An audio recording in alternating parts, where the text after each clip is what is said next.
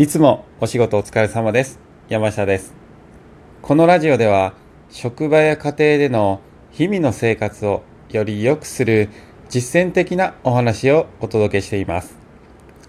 お話の最後では、今日の心がけの内容を意識し、何か一つでも行動に移していただけたら嬉しいです。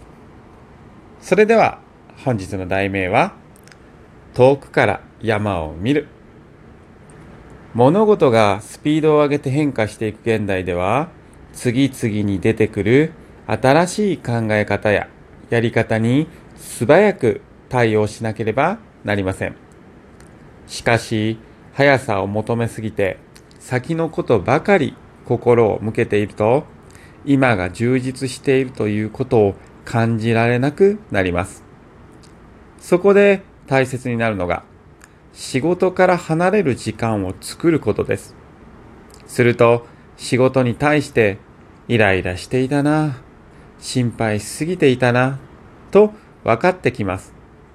また、悩んでいることがあれば、解決するヒントが見つかるかもしれません。A さんは休憩時間に仕事とは関係のない本を読んで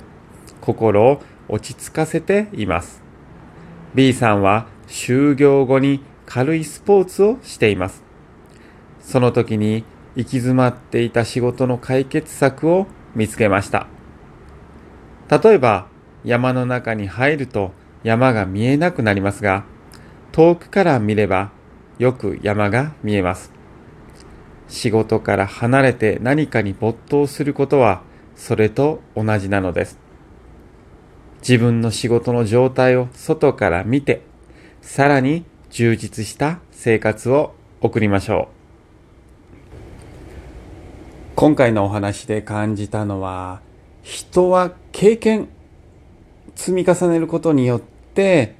いろいろな発想が浮かんでくるんだなというふうに感じました。それは当然スポーツをすることもいいですし、本を読んだりすることもそうですね。人と接することでもいろんな、いろいろな経験を得ることができますから、違った場所やことに自分自身の時間を置くということはとても大切なのかなと感じます。人というのは心配をすることは多々あると思います。しかし、心配というのは未来に向けて起きてもいないことに対して人はよく心配をしてしまいます。そうすると今この瞬間を充実した一日日々にすることというのが難しくなってしまうかもしれません。もちろん心配しないようにしましょうということは言いません。なぜかというと思いと一緒で心配してしまうということは自然にそう心配してしまうわけなので心配するなというふうにも言えません。ですので大事なのは心配してしまった時に今回のお話にもあったように心配しすぎているかな今の自分はどうかなというふうに客観的に見ることこれがね重要になってくるかなと思いますそして心配事などがあれば家族だったり友人だったり会社の先輩や同僚に話してみるということも解決策につながるのかなと感じます。様々な物事に対して客観的に考えられる自分でいたいなということも感じました。それでは参りましょう。今日の心がけは、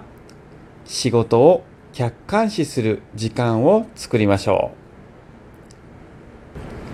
う。皆さん、本日も素敵な一日をお過ごしください。いってらっしゃい。